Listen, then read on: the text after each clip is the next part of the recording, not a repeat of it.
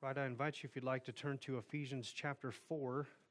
Uh, Ephesians 4 at verse 28. We'll read uh, verses 25 down to the, through the end of the chapter and just consider verse uh, 28 this morning as we kind of uh, slog our way through uh, the end of this book here. I guess it's not really the end, we're kind of uh, stuck in the middle here for a while.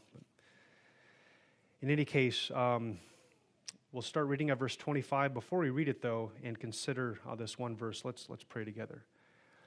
Our Heavenly Father, as we uh, come to this passage, we pray uh, for a measure of understanding where it is that we might have to grow, uh, a willingness to accept the pain of that, and uh, a delight uh, in response to our Savior's love for us, your love for us. we pray that we'd have a delight and a joy uh, to be those who uh, cease our stealing and indeed work hard that we might share with those in need. So work these things in us by your Holy Spirit. For Jesus' sake we pray. Amen. All right, Ephesians 4 at verse 25. Therefore, uh, having put away falsehood, let each one of you speak the truth with his neighbor, for we are members of one another. Be angry and do not sin. Do not let the sun go down on your anger, and give no opportunity to the devil. Uh, let the thief no longer steal, but rather let him labor, doing honest work with his own hands, so that he may have something to share with anyone in need. Let no corrupting talk come out of your mouths, but only such as is good for building up, as fits the occasion, that it may give grace to those who hear. And do not grieve the Holy Spirit of God, by whom you were sealed for the day of redemption. Let all bitterness and wrath and anger and clamor and slander be put away from you, along with all malice be kind to one another, tenderhearted, forgiving one another, as God in Christ forgave you. Just one more time, the verse we're looking at, uh, 28. Let the thief no longer steal, but rather let him labor, doing honest work with his own hands, so that he may have something to share with anyone in need.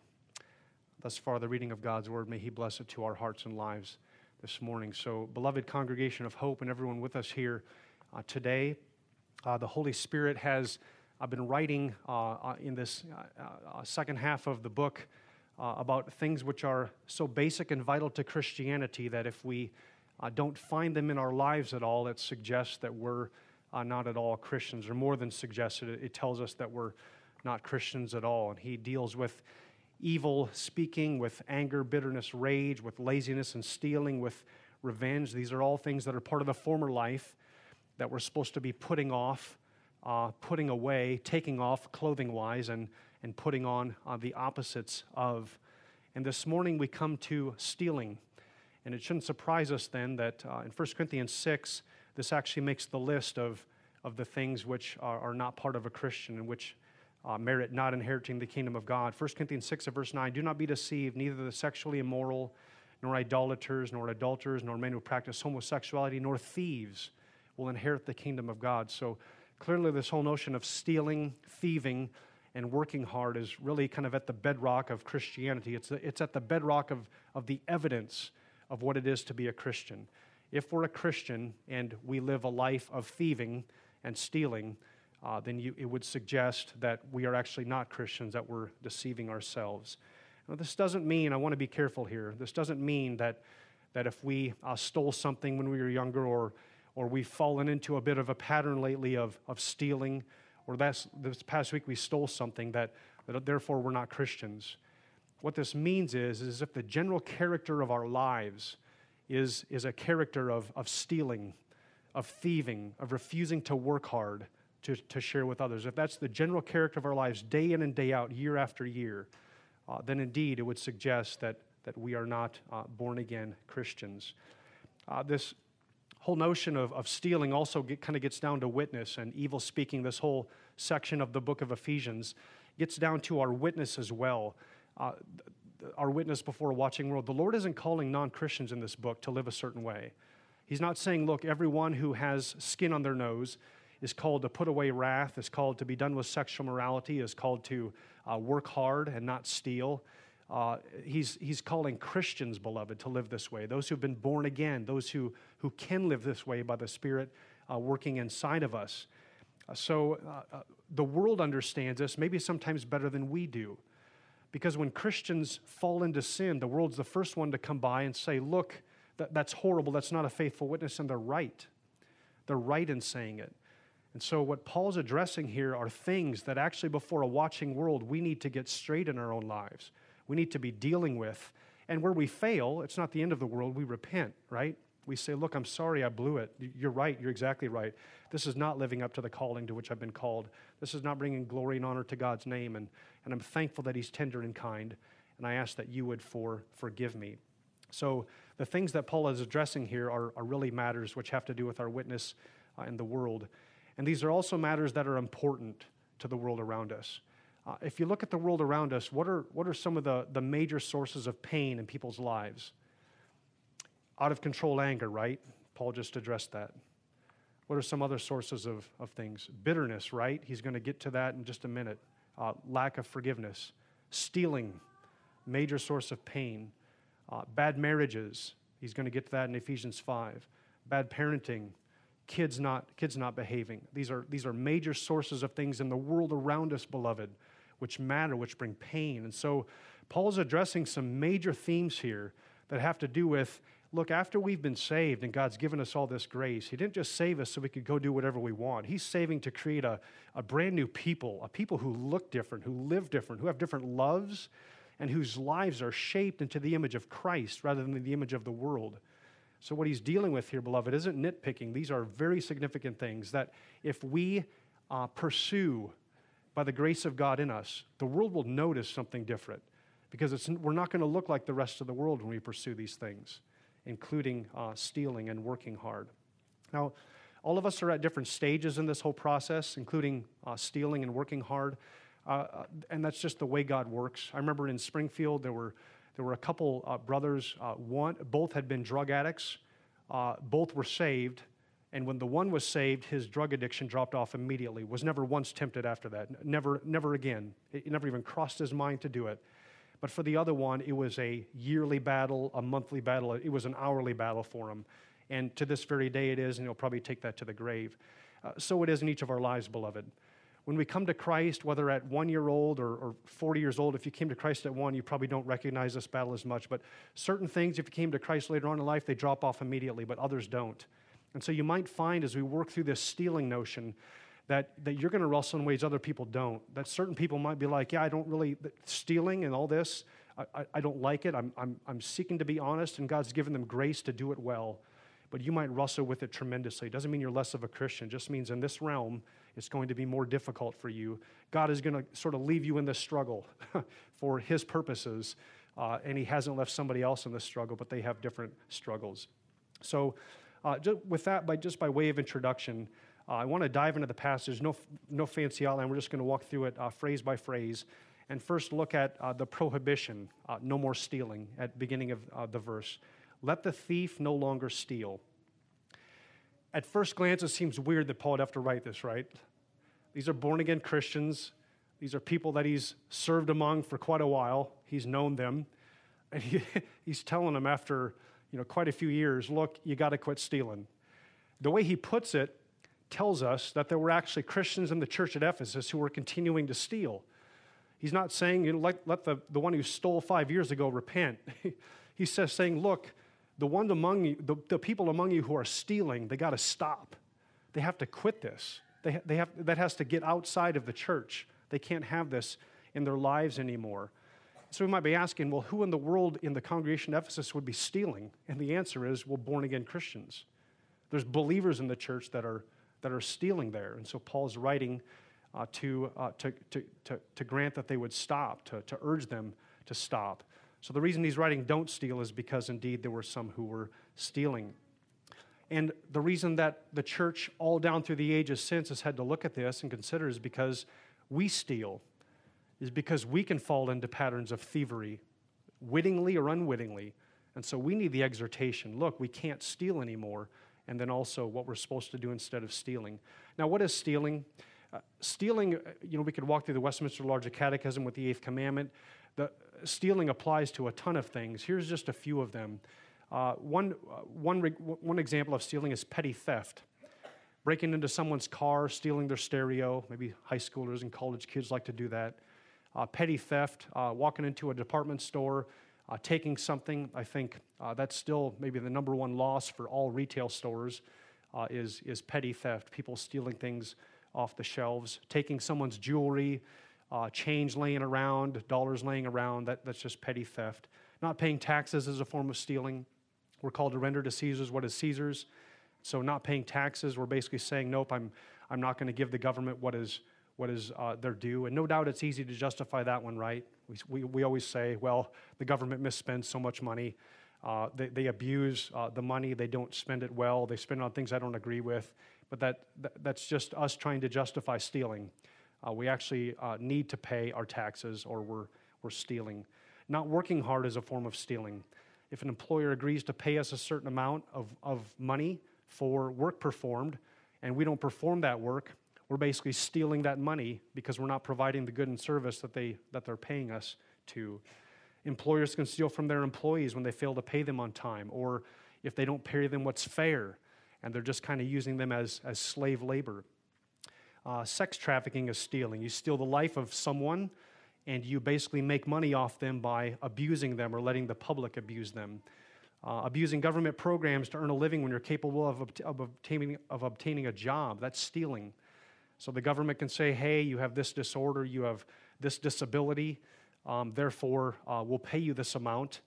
And even though you could work and should work, uh, you say, I'm not going to. I'm just going to live off the government so I can be lazy and do nothing. That's a form of stealing from not just from the government, but from your fellow taxpayers, right, who are paying the bill. You just they just don't bring a $10 bill over to your house, right? They pay it to the in taxes and it comes to you. So there's indirectly, it doesn't feel as bad, but that's a form of stealing. This is not uh, saying anything against those who are legitimately disabled who can't work. Uh, uh, praise the Lord, we have programs to help. That's a good thing.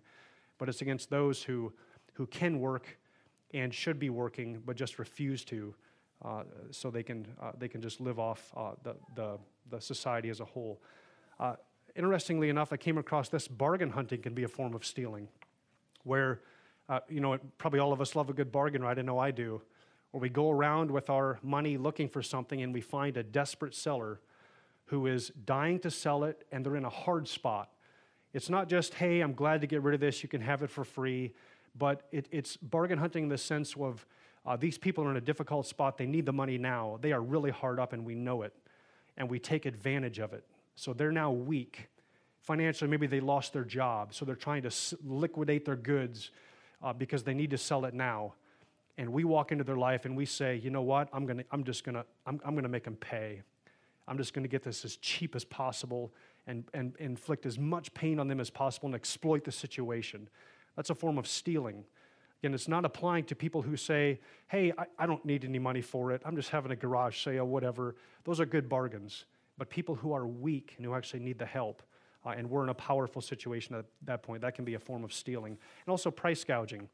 Uh, uh, when markets allow us to, we just jack up the price and just steal from people, as it were. Most states actually, uh, when they're in a state of emergency, when, when they've declared a state of emergency due to a hurricane or some such event, they actually have uh, fines uh, for price gouging.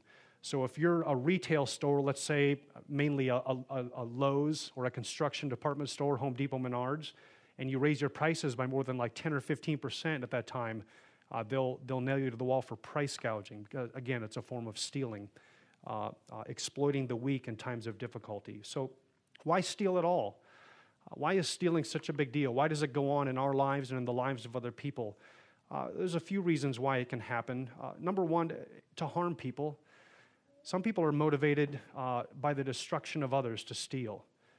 they say, you know what, my employer doesn't treat me well. I wish them ill. I'm just going to steal from my employer um, I, I, or I'm going to I'm gonna steal from someone who's rich, kind of a Robin Hood mentality. I'm going to steal from them in the hopes that, that I'll be able to hurt them through this.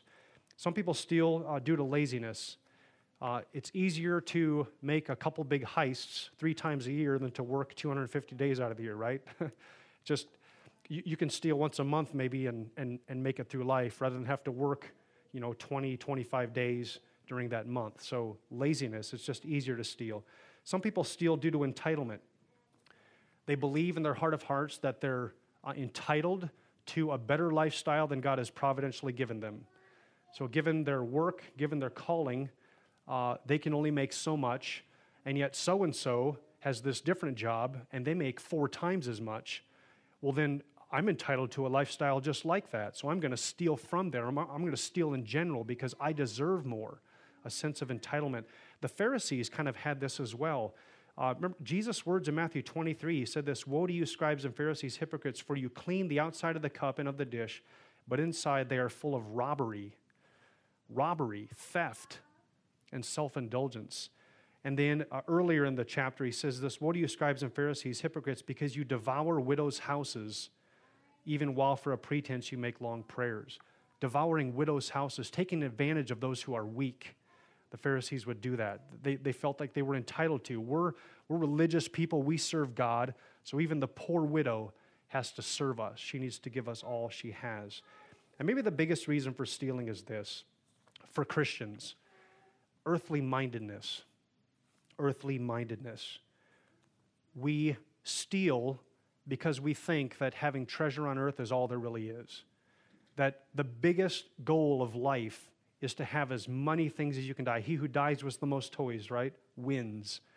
And uh, uh, uh, that can be our, our motivation for stealing. There's actually three passages I want to look at briefly that kind of speak to this whole notion of earthly mindedness and, and trying to take for ourselves things that don't belong to us and accumulate things for ourselves that, that shouldn't belong to us. And, and, and, and I want to look at these passages in the hopes that if we wrestle with this, that this can kind of grate against our soul a little bit and maybe turn us around from stealing or from trying to get gain that, that God just doesn't have in store for us in this life. The first passage is 1 Timothy 6, 7 to 10, a very famous one. Um, we brought nothing into the world, we cannot take anything out of the world. But if we have food and clothing, with these we will be content. Catch that food and clothing. It's not much, right? with these we'll be content. But those who desire to be rich fall into temptation, into a snare, into many senseless and harmful desires that plunge people into ruin and destruction. For the love of money is a root of all kinds of evil, and one of those evils would be stealing. It is through this craving that some have wandered away from the faith and pierced themselves with many pangs. So, uh, beloved, if we're tempted to steal, tempted to try and take things which aren't ours, try and keep as much money as we can for ourselves illegally, if we're tempted to do that, maybe at the root of it is a love of money. And Paul's saying be really careful with this because some have loved money so much that they've walked away from the faith, that they've loved money more than Jesus. Uh, Judas Iscariot is probably the best example of this, right? He would, he would sell Christ, as it were, for 30 pieces of silver. He would go to the leaders and say, Hey, I know where you can find him at night. He's all by himself. He's going to be praying in this garden. And there's no crowds around him anymore, so you don't have to worry about fear of crowds. You don't have to worry about getting the people turned against you. You can go find him all by himself. So Judas sells Jesus, as it were, uh, uh, steals uh, the rest of Christ's life, as it were, sells him for 30 pieces of silver. He's that greedy, that much of a lover of the world. Another passage, so the love of money causes people to do really dumb things, including stealing. Another passage, Hebrews 13:5, keep your lives free from the love of money and be content with what you have, because God has said, Never will I leave you, never will I forsake you. So only when we get our minds around and our hearts around this notion that, you know what, money will come and go, but God will never leave you. He will never forsake you. So if He calls you to be poor, He's right there with you. And if He calls you to live kind of a middle class life, not rich or poor, He's right there with you. And if He calls you to walk through difficulty, God is right there with you. So, so don't love money because it's not going to walk with you and it may be gone tomorrow. And then one more passage Psalm 62:10, put no trust in extortion, set no vain hopes on robbery. If riches increase, set not your heart on them. And what this passage suggests is that robbery or thieving or stealing or wanting to accumulate wealth uh, through unjust gain is actually misplaced trust. Put no trust, set no vain hopes on robbery. In other words, if we are tempted to steal, we've kind of placed our trust in material things rather than in God and we're setting our hope in accumulating material things rather than our hope in God. Well, Paul tells us not just don't steal, but he goes on to say work hard. So we're going to continue plugging away in the verse, but rather let him labor, doing honest work with his own hands. So the remedy for stealing is working. Instead of stealing, we, we must work hard. And he, he uses, if you look in your ESV, it's the word honest work, or it's literally just good work. So what he's calling the thief to is, you know, don't go from, from stealing to becoming, you know, a legitimate drug dealer where at least you're not stealing, but you're doing it. Don't do that because that's not honest work. That's not work which benefits society. It's not work which is good for people, which provides a good service or a good product that other people can buy. He's saying do honest work or, or good work. And then he, he throws in this phrase, with his own hands. Now, this is likely a reference uh, kind of a shot across the bow for the thief. Hey, you spend all this time using your hands to steal. Why don't you use your hands for something good? So, so work with your own hands doing something good rather than stealing. And this doesn't mean that white collar work isn't good before God or noble. It doesn't mean that at all. But this is an agrarian society. Paul is talking about, you know, getting a first job. If you're not going to be a thief, what are you going to get? Probably an entry level job. So just start working with your hands. Just start going to town. Just start working in the fields. Do whatever job you can um, which will probably not be a job in management uh, at this point for the thief, um, and they should, they should just get to it. One thing this, this does teach us, and this is what Christianity has always taught us, is that uh, blue collar work is noble work. Now, I know in the world we value white collar work more, right? If you, if you did a salary study of white collar salaries versus blue collar wages or salaries, you'd find that white collar people make a ton more. So the world values white collar work more than blue collar work, which, which, is great. There's nothing wrong with that. It's wonderful. But what is being taught here is that blue collar work, working with your hands, just laboring, whatever that would look like in, in any sort of job that's good, is actually good before God. Like it, it, it's good work to do, it's noble work. And, uh, uh, and, and Christians should, should, should grasp that. So there's nothing wrong with doing manual labor for, for all of our days. There's something noble about that. What I want to spend most of our time uh, looking at, though, in this little phrase, but rather let him labor doing honest work with his own hands, is that word labor. It's an interesting word. Uh, the root of the word in secular Greek has to do with a beating, with, with, with being beaten, uh, with kind of being exasperated in pain. And so the word is used in the reference to work. And so Paul is saying, let the thief no longer steal, but rather let him work, which means let him sweat it out. Let him work hard. So let him let him work until he's beat. You know, you ever come home and someone asks you how you're doing, or you're at the end of the day and you meet with somebody, how you doing? I'm just beat, right? That we, we, we have the same notion. We're, nobody asks, well, who beat you? we, we just realize, well, they, they were working really hard. They're just worn out. They're beat. They're, they feel like they've been beaten, right? They're, their head's tired. They've, they've got a pounding headache from thinking all day. Their hands are tired. Their legs are tired. Their back's tired. Whatever the case might be, they're beat. And again, this shouldn't come as a surprise to Christians that we're called to work like this. That the word for labor has to do with pouring yourself out strenuously so that you're just worn out at the end of the day. Because in Genesis 3:17, God told Adam this, "Cursed is the ground because of you. In pain you shall eat of it all the days of your life." Thorns and thistles it shall bring forth for you, and you shall eat the plants of the field. By the sweat of your face you shall eat bread. Catch that word in pain, you shall eat of it all the days of your life. God's saying, look, from now on, your work is going to involve pain. There's, there's no way around it. If someone has a job, there's going to be pain in that job, uh, period. And by the sweat of your face, you'll eat bread. He didn't say by the sweat of your face, you'll thrive, you'll become wealthy. He said, By the sweat of your face, you'll survive. So, so, so catch this. Work is absolutely necessary just to survive. Pain is necessary to survive. Mental, physical sweat is necessary just to survive and make it through this life. That's part of the curse. And what Paul is saying is the thief doesn't get this. He's got to quit stealing, quit living off other people, quit being lazy, and finally start sweating it out and getting to work like everybody else. You know, what's one of the most hated devices in any, any home in America? We, we hate it, yet we never get rid of it and we sleep right by it, right? it's an alarm clock. Why is it hated? Because it goes off and it reminds us time to go to work, right? You push this thing as many times as you can if you're a snoozer, whatever, maybe you're a morning person, but at the end of the day, it's always nice if you don't have to set an alarm clock, if you can sleep in or do something else. We hate it because it reminds us of work, the pain that's coming, the day that's coming, what, what may lay ahead. And sometimes we'd rather just sleep through it and do our own thing. Work indeed involves pain. Work is also necessary. Uh, the, the part of the curse is by the sweat of our brow, by the sweat of our face, we'll eat bread. It's necessary to work and sweat in order to live. So let's say there's what, 50, 60 people in this room. Every one of us owes our existence to someone's work.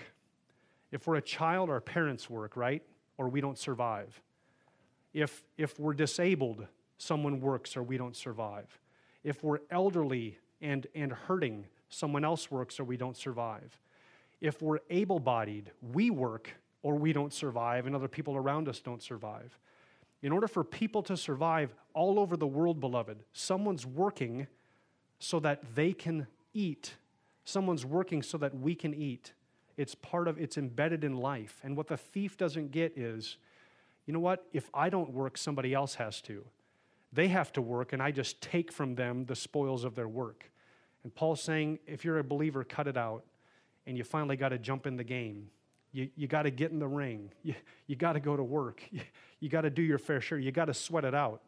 There's no way around it. That's just part of life in this fallen world. In fact, work is so important for the Christian who is able to work. Paul says this, 2 Thessalonians 3:10, if anyone is not willing to work, let him not eat.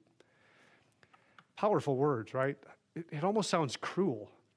And Paul's saying this, if a guy won't work, then let his stomach pains force him to get a job. Just well, he's gone, he hasn't eaten for three days. Well, maybe he'll start scheduling job interviews now. In other words, don't be concerned what, whether or not this person eats. If they're able to work, that's the key word able, not speaking of someone who's not able. But if they're able to work and they're not willing to, is what he says, then don't worry about whether or not they eat. Let them starve to death. Let, let them go. That, that, that's, that's the way Paul puts it.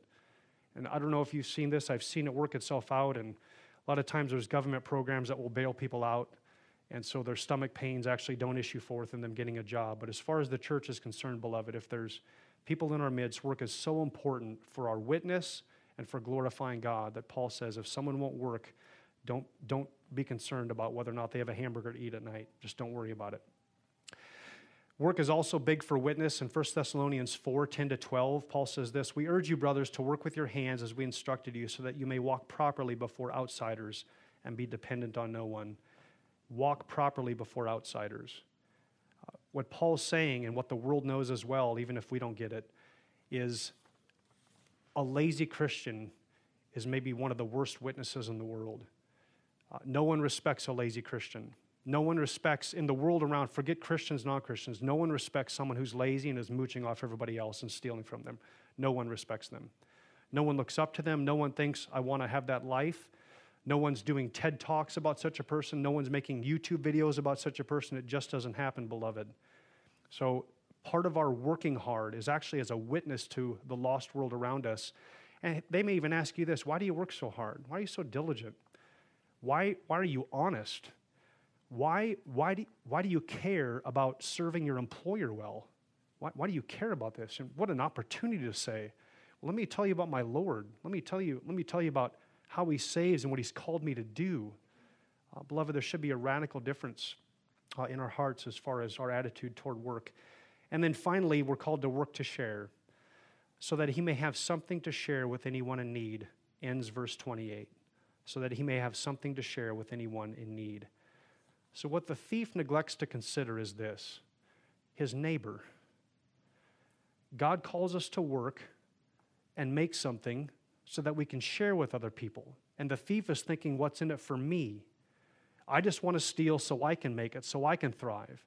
And God's saying, look, if you're a believer, you, you need to love me with all your heart. You need to love your neighbor as yourself. And part of loving your neighbor is if your neighbor's in need, you need to have something you can take to him and share with him or her. So the, the, the thief is neglecting the neighbor. And we can say, well, who is my neighbor, right? who, who's the one in need that I need to be helping? Well, uh, Paul would say it starts with our family members, right? 1 Timothy 5 8, if anyone does not provide for his relatives and especially for his immediate family, he's denied the faith, is worse than an unbeliever. So, so we go to work to share with, with, for sure, our immediate family members, right? Our spouses, if we're the only one working, or for sure our kids until they're able to provide for themselves. But it, it, it spills out to any believers in need, to anyone in need, any particular, even, even non Christians who, who have a need. And this is to be our lifestyle. We work so that we can share. And what a difference this makes, beloved. If we go to work and all we're thinking about is how soon can I retire? How much wealth can I accumulate? Uh, how much joy can I suck out of this life? Pretty soon, work becomes a drudgery. It will. You'll never make enough. You'll look at Warren Buffett, you'll see these massive yachts, you'll see these incredible vacations, you'll see four homes owned by somebody, and you'll never have enough.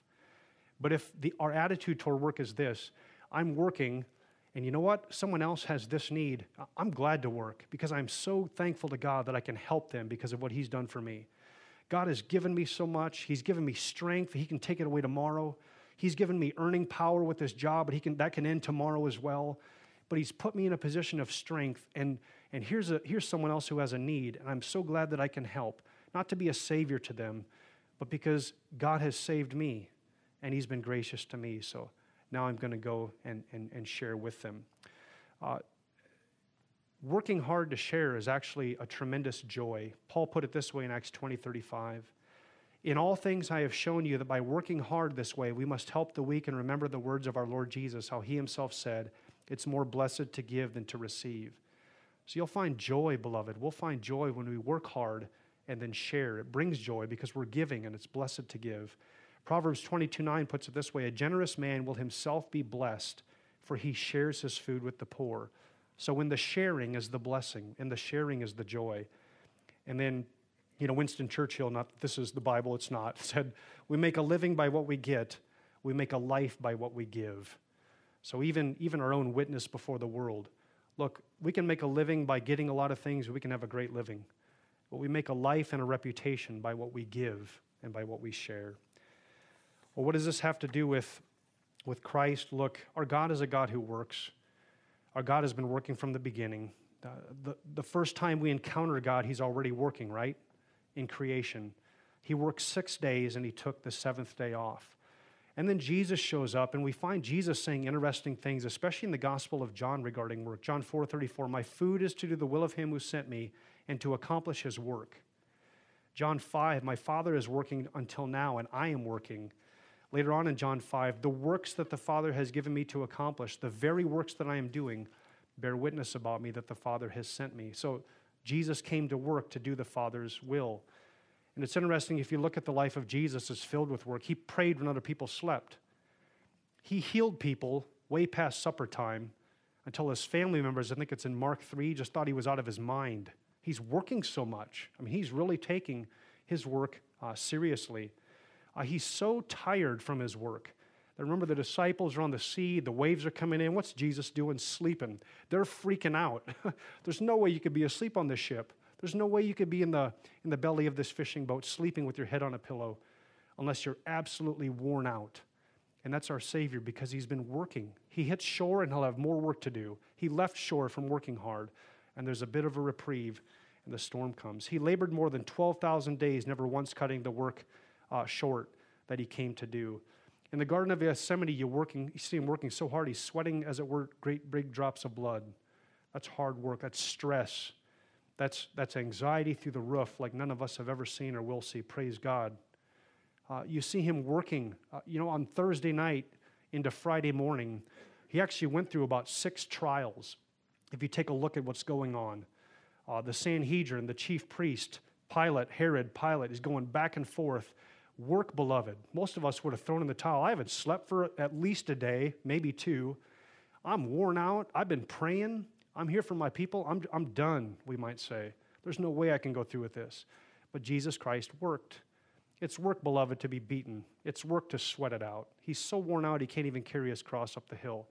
This is God working for us. This is God doing for us what we can't do for ourselves, and frankly, we wouldn't even want to do for ourselves. And then on the cross, He does the ultimate work. Here's the work you bear the punishment that's due sinners, even though you have never sinned. You, you stand there and you take it. You take the beating, you take the pain, you take the hell, and you don't move. You don't come down, you don't say stop and you don't call the 12 legions of angels. Sweat it out, bleed it out, undergo the pain. There's no tap out session, there's no end of day buzzer, I get to go home now. No work. And that's what Christ signed up for, beloved, so that we could be saved, so that we could have eternal life, so that we could have this incredible joy that's coming our way. Here, a foretaste, but in the next life, every single day, every second of every day, just tremendous bliss. God worked so that we could have all these benefits. He worked to share. Because at the end of the day, when Jesus rose out of the grave, he didn't say, Look at me, here's how amazing I am. It stinks to be you guys. No, what does he do? He shares this with us. We're, we're now co heirs. Catch that. We inherit everything Christ does. He shares the inheritance with us. So he worked to share with us. And he shares everything. So, beloved, when that gets down to the depths of our heart and soul, when we grasp this, when we understand this, God, God sweat. More, God bled. Jesus bled. Jesus died. That's hard work for me and my salvation, for my soul. And then he shared all the benefits with me. And I still haven't seen most of the benefits yet, right? They're coming. if he's done that for me, then our perspective, my perspective, has to be totally different when I go out and work. It's, Father, thank you for the opportunity to work. Thank you that I never have to sweat like Jesus did under your wrath. And I'm happy to go work and I'm happy to go serve, and I will be sharing now because you shared with me. So, beloved, let's, let's just take time to, to pray, and I hope every one of us can consider what this looks like in our life. Who are those people in your life who need things? Who are those people in your life that God has providentially placed? He's put you there and He's put them there, and you have an opportunity to help them. Who are they? And are you doing anything about it? Do you, do you see them? Do I see them? And do, does it affect how we work? When we go to work, do we think, Father, how can I bless other people through this work? Be- because we should. And that's why God's put us in a position uh, to do just that, to be generous. Let's pray together.